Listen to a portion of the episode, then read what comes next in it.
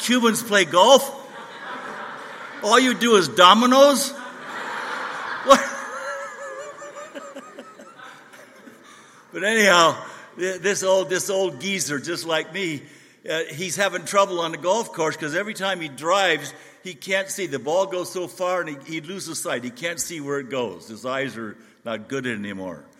And so he's complaining to his friend, and he says, I think I'm going to have to give up golf. I just, I feel terrible, but I just can't see where the ball goes anymore. I can't find it. And his friend said, Well, wait a minute. Don't, hey, don't get too hasty here. I have a friend. He's your age, and he has excellent eyesight. He has no problem whatsoever. He loves golf, and he'd love to play golf with you. I'll contact him. And so, sure enough, he calls his friend, and the two guys, they, you know, set up a tee time and they get to the golf course together and, and they just hit it off, their personalities, and they can't wait to get going. And so the old guy can't see real well, he tees off first. And man, off it goes. He, he hits one of maybe 250 yards, and it goes over a rise, and he, he, he rolls, and he can't see it. He said, Did you see it? You see, I, I, I'm watching. I see it right now. Don't worry about a thing. And so he drives his ball, and they both get in the cart. And off they go. They start driving, and they come to the rise and go down, and the guy's waiting, you know, he's waiting for the guy to tell him where the ball is.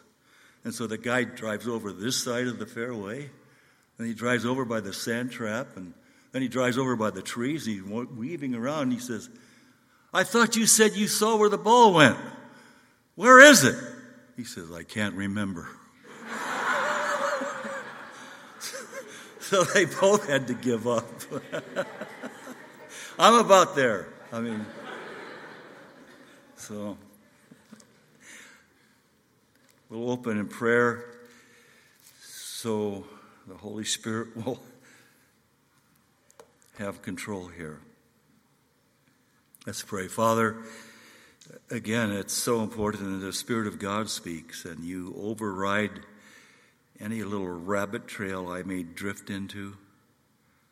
Keep me faithful to your word, Father, and sensitive to your moving, Holy Spirit, to speak only the things that you desire. And I pray, dear Lord, as we break this bread, this marvelous word of God that has so much life, that you touch every heart here. It's your desire to encourage and strengthen and assure of your love and your salvation to everyone who comes to listen. And so we ask you to do that tonight. In Jesus' name, amen. Now we're going to be looking at prophecy and the end, as the Bible speaks of. And I'd like to give you just a few facts. I mean, you may have uh, seen these, but I wrote them down, and it's very interesting what it says about the second coming of Jesus Christ in the Bible, or the day of the Lord, the day of Christ, or the rapture of the church. And some people say, well, the rapture is not in the Bible. Yes, it is. It's a Latin word, rapturus, and it's in every Italian Bible, the word rapture. So, uh, just to give you an idea, one out of every 30 verses in the entire Bible refer to the first and second coming of Christ. One out of every 30 verses, that's 30%. For every mention of the first advent of Christ, there are eight times as many for the second coming of Jesus Christ. In the Bible, it speaks of you must be born again. Powerful term, and you've probably heard that. That's one of the things that Jesus said to Nicodemus. That, that term is used seven times in the Bible. Repentance and faith, 20 times. Water baptism and then the baptism of the Holy Spirit, 70 times. The second coming of Jesus Christ, 329 references in the Bible. And one out of every 10 verses in the New Testament make reference to the second coming of Jesus Christ. All four Gospels speak of the second coming of Jesus Christ. The entire book of 1st and 2nd Thessalonians, all of the book of Revelation, 2nd Peter, Jude, In other words, 23 of the 27 New Testament books speak of the second coming of Jesus Christ, and all nine authors of the New Testament make mention of the second coming of Jesus Christ. So I think God wants us to be aware that Jesus is coming again, and that's why he's referred to as the blessed hope. Uh, I'm just going to read quickly two verses. You don't have to uh, turn to the first one. This is in Hebrews. Maybe I'll turn the pages slow enough if you want to look or make a note or remember. You probably you know these because you're well taught in this church. Uh, Hebrews mm, mm, mm, chapter 9 in verse 27 it is appointed unto men once to die but after this the judgment and verse 28 says, So Christ was once offered to bear the sins of many, and unto them that look for him shall he appear the second time without sin unto salvation.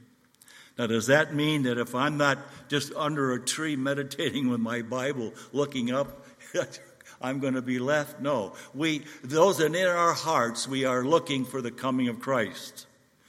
I'm not looking for a human being to solve the world's problems because it's impossible. Man can't do it. We're the most educated generation of human beings that ever lived. And, and, look at the state of things. Look at the state of our own nation because of our universities that educate our senators and our congressmen and our presidents and our mayors and our governors that are running the cities. We are producing our own leadership. Man can't solve the problems. So I'm looking for Jesus Christ to come. And he said the things that are going to be taking place uh, are going to precede his sudden coming for all of us, the church, those that are looking for him. I'm looking for his return and his kingdom. I'm praying for his kingdom to come. Turn to, you would please, to Matthew 24. Jesus speaks something about his second coming in Matthew 24.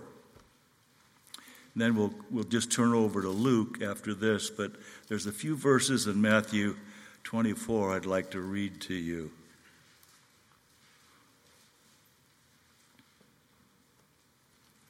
When Jesus came, you know, they weren't looking for him. His first advent just caught everybody off guard, and because the priesthood and the religious leaders of you know Israel at the time were not really preparing the people. Uh, no one really recognized who he was, and then the leaders who should have known him rejected him.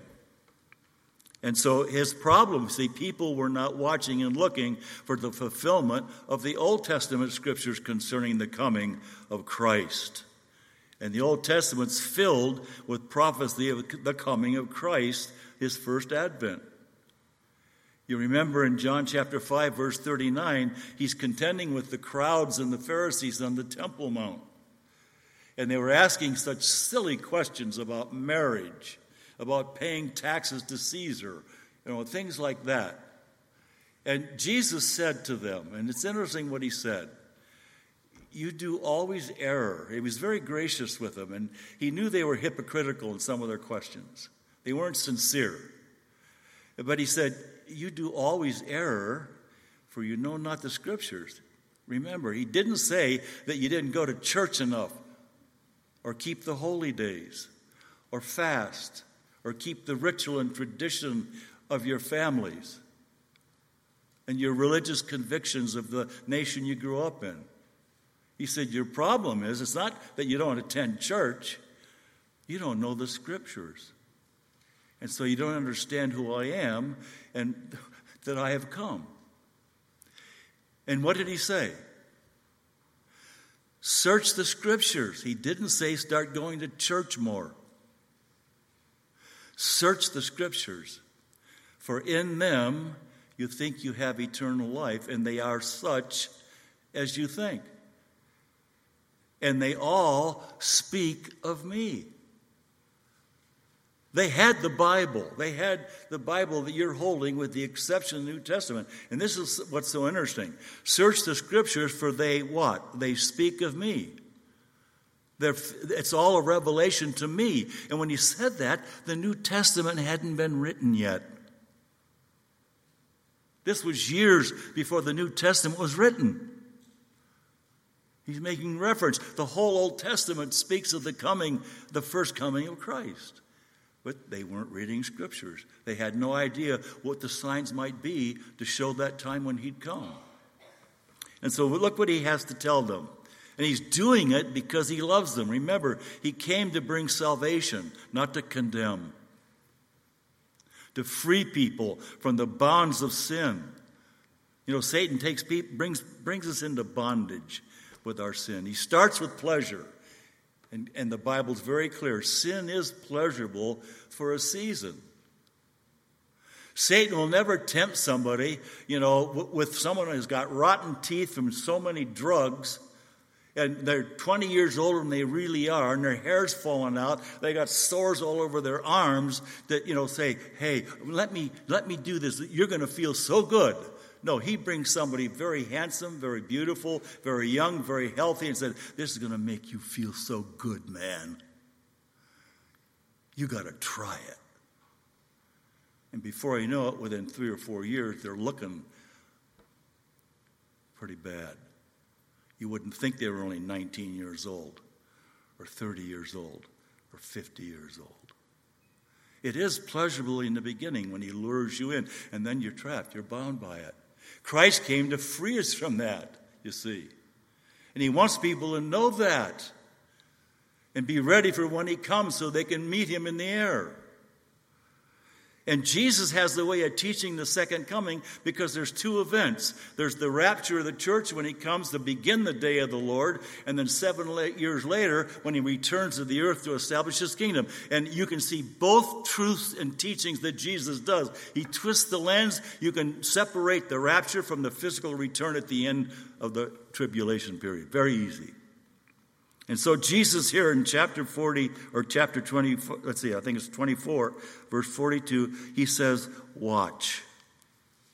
The people who were wondering who he was, questioning what he was speaking about or the truth of the scriptures, he's saying, Watch.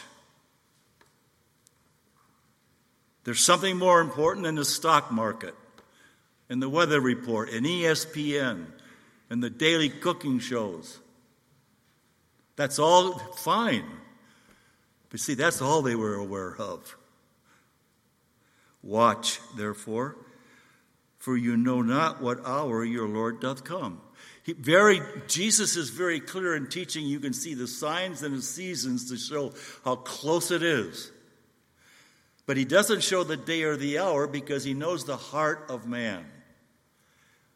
If I knew the very moment that he's coming, and that I could cry out and say, Lord, forgive me. If I'm in my sin and enjoying it, I'd continue in it and make sure, aha, tomorrow's the day. I'm going to get right with Jesus. I'm going to break off this adultery and this pornography. I'm getting rid of this stuff. So he knows that. He knows the, the flesh of the human being. He just says it's going to be so instant and it's going to be when you're not thinking of it. And so, what's this temptation comes, you see, to get us not to think about it, but the way the devil has doctored up the sin. Yeah, you know, this is going to do more for you than Jesus. No, it isn't. You never have to worry about a, a, a, blood test when you get high and you have a wonderful experience of ecstasy with Jesus Christ and the Holy Spirit. And you don't have to pay for it. You don't have to go sneaking around the streets to find somebody to, to buy it and ingest it for your ecstasy or to feel good. I mean, you, I don't know about you. When we were worshiping tonight, immediately the presence of the Holy Spirit and His love for us, His peace. Jesus said, Watch therefore, for you know not what hour your Lord doth come. I don't know who you may be. You may have something planned after tonight's Bible study. You better not be there. You better not keep that appointment or that date that you think you're going to have power or control over. You better make that decision before this, this night's over.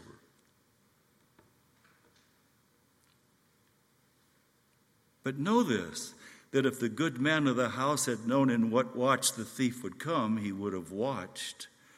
It would not have suffered his house to be broken up. That's a, a very personal thing when you, you, you get to your home and you find that, you know, someone has broken in and, and robbed you, or maybe through the night. And maybe because of maybe what you did before you went to bed, you weren't sober enough, you weren't alert enough, your things weren't working enough, and you didn't hear what was going on downstairs. And you get down there, and man, everything's ripped out of the living room practically. You didn't, you didn't watch, you didn't hear, you weren't ready. Careful. Therefore, Jesus says, Be ye also ready.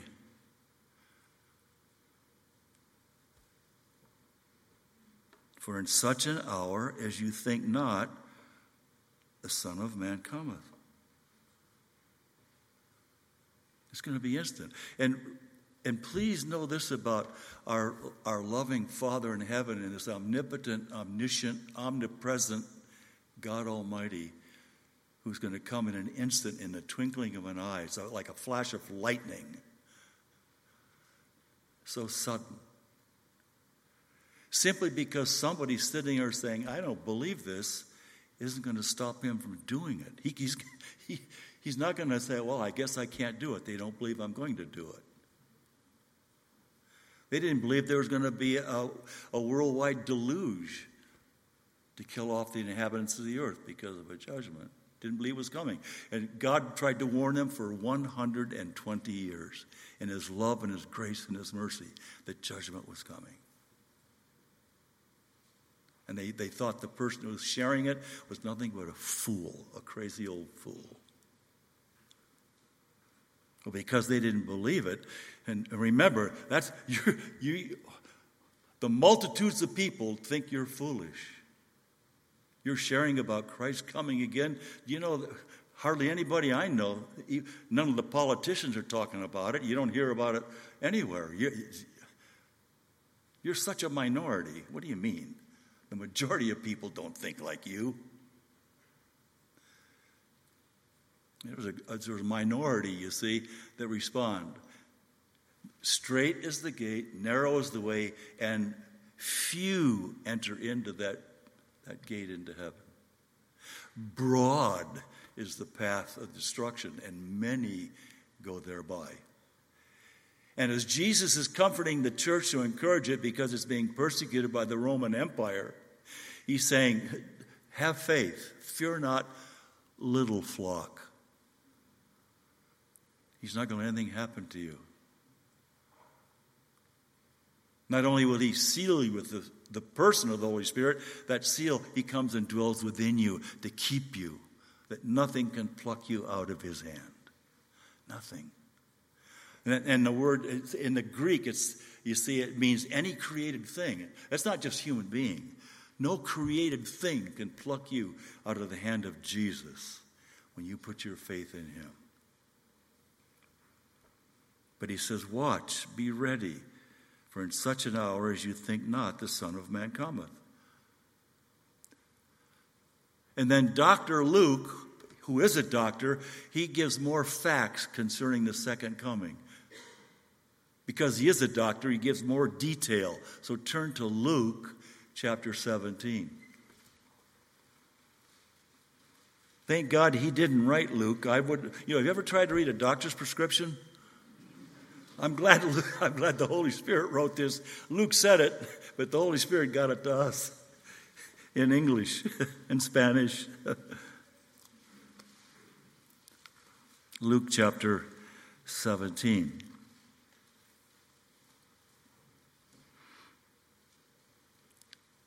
Now, the Pharisees at this point, this, Jesus is entering into the last phase of his ministry here on the earth before they reject him. He's crucified you know, put in the grave, conquers death, rises, and returns to the Father. And it's the Pharisees. Now remember, the Pharisees were the priests and the religious leaders who had the Old Testament that you have and I have. But remember, they replaced it with books that said this is what the Old Testament means by this famous rabbi and this famous rabbi. And pretty soon there's no, they were replaced with tradition and ritual. They weren't using the Bible anymore. And so that's why they were constantly struggling. You know, if they'd have read the scriptures like they should have known, you see, they'd have known that the Messiah is the Son of God. He's divine, He's God Almighty. It's God becoming a human and walking the earth. Not just using his voice, putting flesh and bone and blood on his voice and walking so people could actually see who God is. Jesus said, If you've seen me, you've seen the Father. And some people have asked me, oh, well, what, do you think the Holy Spirit's going to look like and God the Father's going to look like? You're not going to have to see them with a body. You're going to see Jesus. Jesus said, If you've seen me, you've seen the Father. When he said, I'm going to send you the Spirit, the Comforter, I will come to you. We're only going to probably see Jesus, That we're going to have the fullness of his presence and the Spirit of God. If you've seen me, you've seen the Father. And so the Pharisees, in verse 20 of Luke 17, they approached Jesus again, and when he was demanded of the Pharisees, now remember, while they're asking these questions, remember, secretly, they're plotting already to, how to kill him. How to kill him. The ones who are telling people that they believed in him. And so they came to him and said uh, unto Jesus, When the kingdom of God should come, and he answered them and he said, The kingdom of God cometh not with observation. What is Jesus telling them? You see, the kingdom of God, actually, the kingdom of God is being represented here because it's a quiet, silent thing that takes place inside when a person is born again and given a new heart. And the Spirit of God comes in and seals that person. And they may not look any differently on the outside, but because they become a citizen of heaven and are in the kingdom, it's taken place in their heart as he's preparing and, and, preparing people for the kingdom that he will establish on the earth that will be observable. You see, the change isn't on the outside, it's beginning on the inside. It's not observable. It's something that takes place on the inside. And see, that's the Pharisees are looking at people and say, oh, you, we know who you are. And you may have relatives right now. You're born again, but they're looking at who they, you know, birth, if we raised you, we know who you are. But they can't understand, you're not the same inside. You look the same. They're trying to observe something outwardly. But what's happening is on the inside. That's the most important thing. What's happening to us on the inside? Are we really citizens? Of a holy God, a pure God, a clean God, a loving God, a forgiving God. Neither shall they say, Lo here or lo there, for behold, the kingdom of God is within you. It's on the inside. It starts on the inside. And everyone that has it started and it's on the inside, when he returns at the second coming, at the end of the tribulation period, then he's going to establish that new Jerusalem. And he'll reign for a thousand years on this earth in righteousness and holiness and fidelity and truth and love. And he said unto the disciples, The days will come when you shall desire to see one of the days of the Son of Man, and shall not see it. See, he knows shortly he's going to be betrayed by the priests. He knows what Judas is going to do. And he came. See, for this end was I born. He came to die for all of us, take all of our sin upon himself as the perfect sacrifice, as the fulfillment of all the Old Testament types of animal sacrifice was just a type, a picture of the perfect Lamb of God, Jesus Christ, when he came. That's the blood that needed to be shed. The blood of the Old Testament sacrifices just covered over, never forgave. When Christ came, those who by faith truly took an offering and a sacrifice with a heart behind it, knowing I've sinned, and this is what Moses said, they truly did it by faith. And then when Christ came, that blood changed. They got new hearts. He's the Lamb of God that taketh away the sin of the world. God never once raised an old animal sacrifice that was put to death on an altar from the dead. It wasn't sufficient enough. It was a figure, a type, pointing to what was going to come, the perfect Lamb of God. And his first cousin, John, saw him coming. Remember, back from his wilderness temptation, he said, Behold, the Lamb of God that taketh away the sin of the world. Not the sins of the world, the sin. You see, because we don't know what God considers sin. We might be under the, you know, the delusion of a culture that said sin isn't sin. It's your lane of what you're right as a human being. You can do whatever you want to do. The government says so. In fact, you can do things that God hates, and the government will pay with your taxes and pay for it. So we don't know what see what God considers sin. Your professor, you, you, I don't know where you go or what your education may be, or your politician, your senator, your congressman may say, that's not sin. You're hateful. God says it's sin. We haven't a clue what he considers sin. You see, we don't realize the fall, how depraved we are. We learn to function in the level of our depravity, and all we can do is think, well, that because there's people more depraved than us, there's nothing wrong with me. I'm not that depraved. I've got a high school education. I've been to college. I got a master's degree. I can't stop drinking. I can't stop smoking. I got to take pills, but I'm not depraved. I can't keep sneaking around on the computer. Hope my wife doesn't find out. I'm not depraved, though. We are.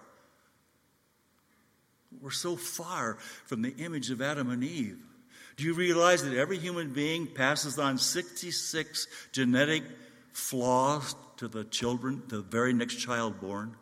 Do you realize that each generation passes 66 new generational flaws to the next people because of the fall? We are so far from the image of Adam and Eve. So God loves us so much, rather than destroy us all, He says, I'm going to take the blame. I'll become man. I'll walk this earth, and I'll die for everyone because I don't want to crucify everyone. I don't want to send everyone hell. Hell was designed for the devil and his angels, not for the people that I created.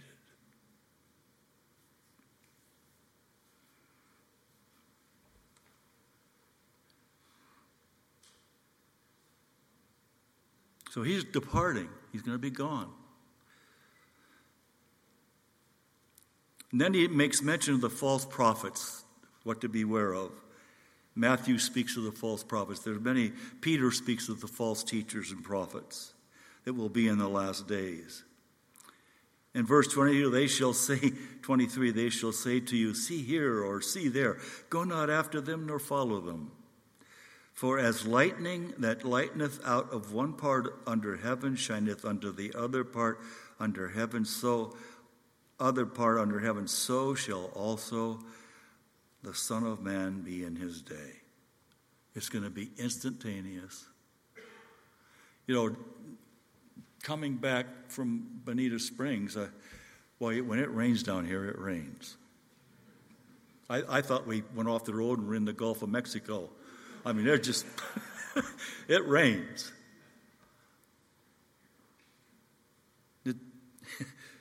But every once in a while you see lightning. It, it happens pretty fast, doesn't it? is that, that energy burns through the oxygen and creates the vacuum, and the air rushes back, and boom, you hear the thunder. Because all the oxygen's burned up instantly. It's so quick. See, that's what the second coming is going to be. And that's exactly, if you twist the lens, you've got the rapture and the second coming in this teaching.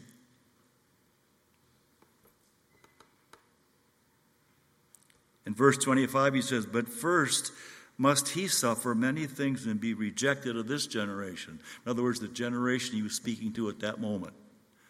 He knew he's going to be rejected. He must, must needs be for the redemption of men. For you, for me, for everybody in this room, Christ gave his life. I doubt if a drug dealer would give his life for someone he strung out.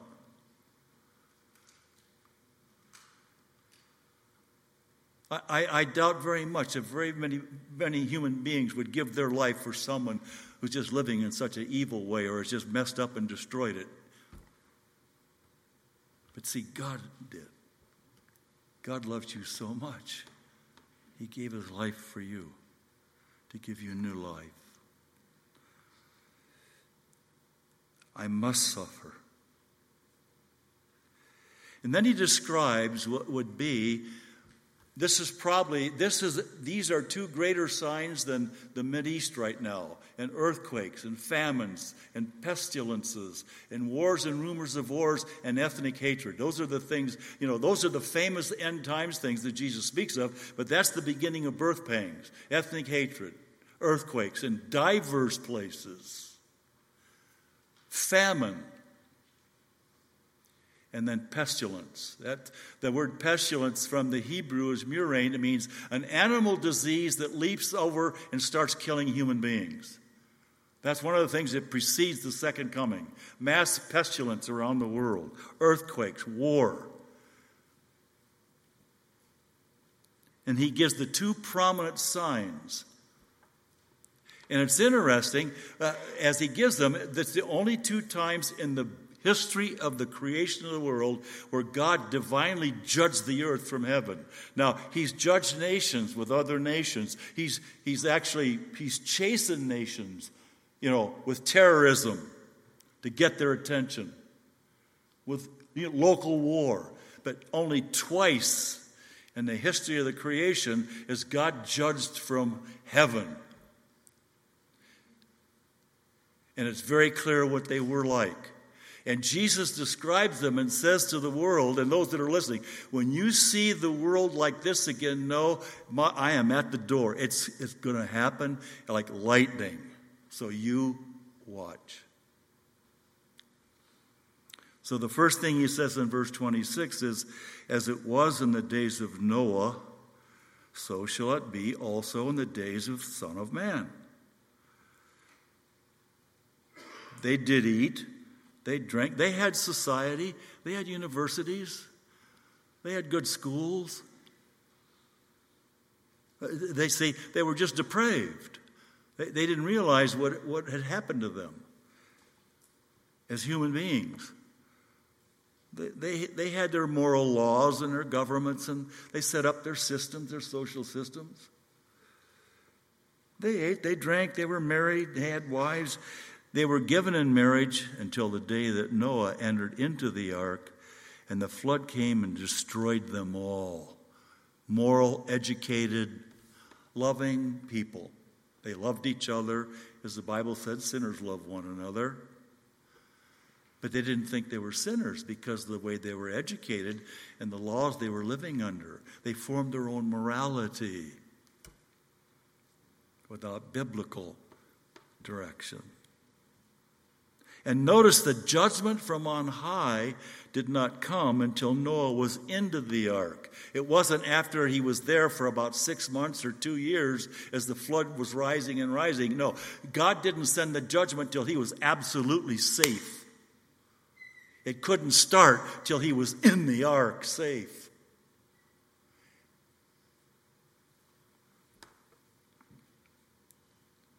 So the question is well, what were the days of Noah like that God had to destroy the human race? that Jesus said, when you see this again, it's coming. You're, you're there. You're not going to know the day or the hour, but you better be watching. And you don't want to go to other books and magazines and, God forbid, Hollywood. You go to the book, Genesis chapter 6. I want to just show you a little bit of what the days of Noah were like. So turn to Genesis chapter 6. What happened as people left God, they were lured into trafficking in the spirit realm. And before you know it, they knew more about spirits that demons were behind than the living God. And as they became more and more interested in demonology, or what they called as gods, or angels, but they didn't realize they were wicked angels, they were demons. And look at what took place in verse 5. As they progressed and delved more into the spirit realm rather than learning about the true and the living God, they were more concerned about evil spirits and ghosts and phantoms. And look at verse 5. As they descended into this, God saw that the wickedness of man was great in the earth, and that every imagination of the thoughts of his heart was only evil continually. The human race couldn't think clean anymore. The, can you imagine? Uh, who, God only knows the mind that, that must have made the movies in those days or put the lyrics to the music in those days. How filthy. How unclean the perversion, because they couldn't think pure or clean. They, their imaginations were only evil continued. They dreamed filthily. They, they thought filthy. They like to watch filth. They like to read filth. They like to hear filth in their music. That's the human race in the days of Noah as they began to traffic in the spirit realm. And then, verse 10 Noah begat three sons, Shem, Ham, and Japheth. And then look at verse 11. The earth was corrupt, and the earth was filled with violence. The more they descended into this evil and this uncleanness, and it, it, it be, everything became violent. Their entertainment was violent and bloody. Their sports were violent. Their streets were violent. Everything was violence. And, and their entertainment was that way. It spread all over the earth. That was the days of Noah. In verse 28 of Luke, likewise, also as it was in the days of Lot, they did eat, they drank, they bought, they sold, they planted, they builded. But the same day that Lot went out of Sodom, it rained fire and brimstone from heaven and destroyed them all. You remember, when Lot looked into Sodom, these were well educated, wealthy people, and they had, they had landscaping that said it looked like the Garden of Eden. They had so much wealth. But you see, they were perverted. They, they were obsessed, what had happened to the Sodomites, they were obsessed with sex that, that was accepted. They were perverted. It, they were so perverted that they taught the young children that when the two angels came to deliver Lot from the judgment was coming, remember the children of the town and all the men beat on Lot's door. They wanted to rape and sodomize the angels because they thought they were men visiting town. And God, in His marvelous grace, rather than smite them dead, the Sodomites. They're probably binary, transsexual, who knows what they called themselves. But it, they're beating on the door, and the angels pull Lot in to protect him because they were going to rape Lot. If they couldn't get the angels, they're going to rape Lot. And he was sitting in the city council. He got involved in the politics, and, and he didn't know how bad things were or how close it was. And here's the grace of God. The angels grabbed him because he's a justified man, pulled him in the house with his two daughters, and then what did he do? They smote the Sodomites, and in their homosexual rage and their blindness, rather than thinking, what is it? Maybe I better think this lifestyle over. What's happened to me? in their blind sexual lust, they're beating on the sides of the house and beating on the door, still trying to get in to rape the angels. That was Sodom. That's the days of Lot. That's when the angels came for Lot. The children were into it, it was accepted in society, and they were all perverted sexually. In fact, they were so sexually perverted and obsessed with it all, there was very little marriage. They were just living together. There were so many changing of partners. There was no commitment anymore. Everything was just for a while for some sex, pleasure, dump this person, go to that person. No, if you notice, the Holy Spirit doesn't mention marriage in a days a lot. Most people are just living together in sexual relationships and perverted relationships. Jesus said, When you see that, those are the two signs the days of Noah and Lot. It's over.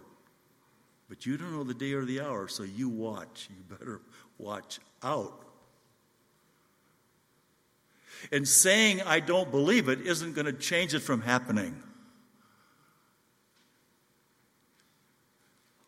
What person here tonight could say, I don't believe that I'm seeing the days of Noah and Lot in Miami or Hollywood or on television or in my high school or my university or in our government?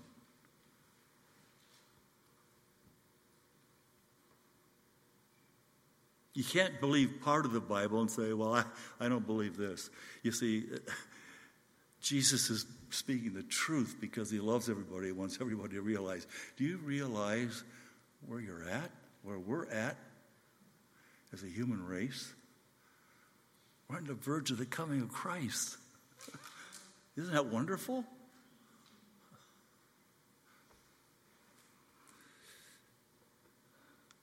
And notice again the promise because Lot wasn't sure when it was going to happen because he got involved in politics and he was more involved in politics and looking for the coming of the Lord. They, the Lord didn't leave him in Sodom for a while to go halfway through the judgment. Here's grace. He was a justified, saved man, but he blew his witness to his wife and his kids. When he tried to warn his wife and kids what was going to happen, they laughed at him because he wasn't living it at home. But here's the grace of God. Verse 29 The same day that Lot went out of Sodom, it rained fire and brimstone from heaven and, and destroyed them all. He, he, you see, the rapture has to take place before it comes. Even thus shall it be in the day when the Son of Man is revealed. And that day he which shall be upon the housetop and his stuff in the house, let him not come down to take it away. And he that is in the field, let him not likewise return back. Remember Lot's wife. Whosoever will seek to save his life shall lose it. Whosoever shall lose his life shall preserve it. Have you lost your life in Christ? Have you given your life to Christ? Totally, you're going to gain life, eternal life. I tell you, in that night, when this lightning, when that flash comes and the rapture takes place, it's the same as it's the second coming. It's going to be instantaneous. And I tell you, in that night, there shall be two in the bed. Now, men is in italics because they put that in there to uh, clarify a statement. But in the original, it's just two. They, they should do it now. Two men in one bed, one shall be taken, the other shall be left. Two women shall be grinding together, maybe working together in the kitchen making bread for a weekend getaway with a family. Making, you know, whatever, flatbread for tacos. They're pretty good down here, too, I'll tell you.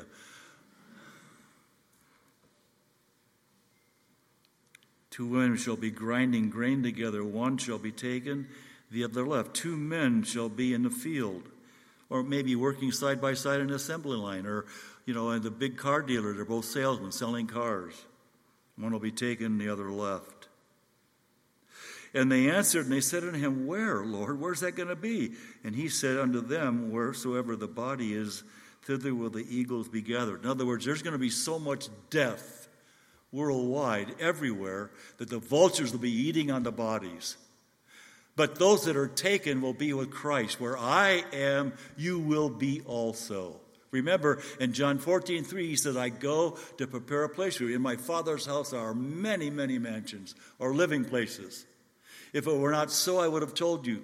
I go to prepare a place for you. And if I go to prepare a place for you, I will come again and receive you unto myself. And I think I shared this Sunday. That Greek word for receive is an intimate term of love when someone brings in the person they love and embrace and hold them to their heart. And it also means not to reject. I receive you, I don't reject you. And the only other place that word receive is translated and used in the Greek in the New Testament is right here where Jesus says, One is taken. It's the same Greek word. You will not be rejected. You'll be pulled in. It's the rapture of the church. That's the only other place in the New Testament where that word is used in the Greek. It's translated taken in John 14, 3. It's I'll receive you unto myself. And so that's the question tonight. As you look at television in Miami, you listen to music, you see what's if you're not careful, comes over your phone that your parents may not even know about. What do you do? You hear the news? You hear some school teacher who's a sodomite? Or a professor who's a Marxist trying to destroy our nation and undermine it, our freedoms and our Christianity? What do you do?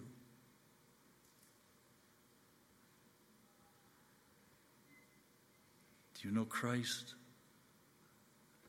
Is he your Savior, your Redeemer?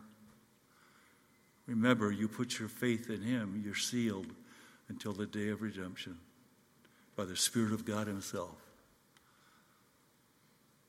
He's coming soon. I know many of you here, I'm going to see you. I'm going to, I'll wave to you in the air. Would to God we'd all see each other at that moment. If it took place right now, I pray there'd be no one left here. Whether you want to believe this or not, if you haven't made a decision for Christ, it's very important you don't fool around much longer. Don't enjoy the sin much longer. You may not be able to stop it, and it may be too late. You can go to bed tonight and not fear. Two people sleeping, one will be taken and one will be left. You can be sleeping and both of you taken. Wouldn't that be something? To God. Let's pray. Father, how we thank you that you've given us such promises, thousands of promises of your faithfulness that we will not be rejected. And Lord, we are watching for you. We thank you for the things that are happening. We hate the pain, we hate the sin, but we thank you, Lord, you've shown us what to look for and to be ready and watching, that that day does not take us as a thief. And we praise you in Jesus' name. Amen.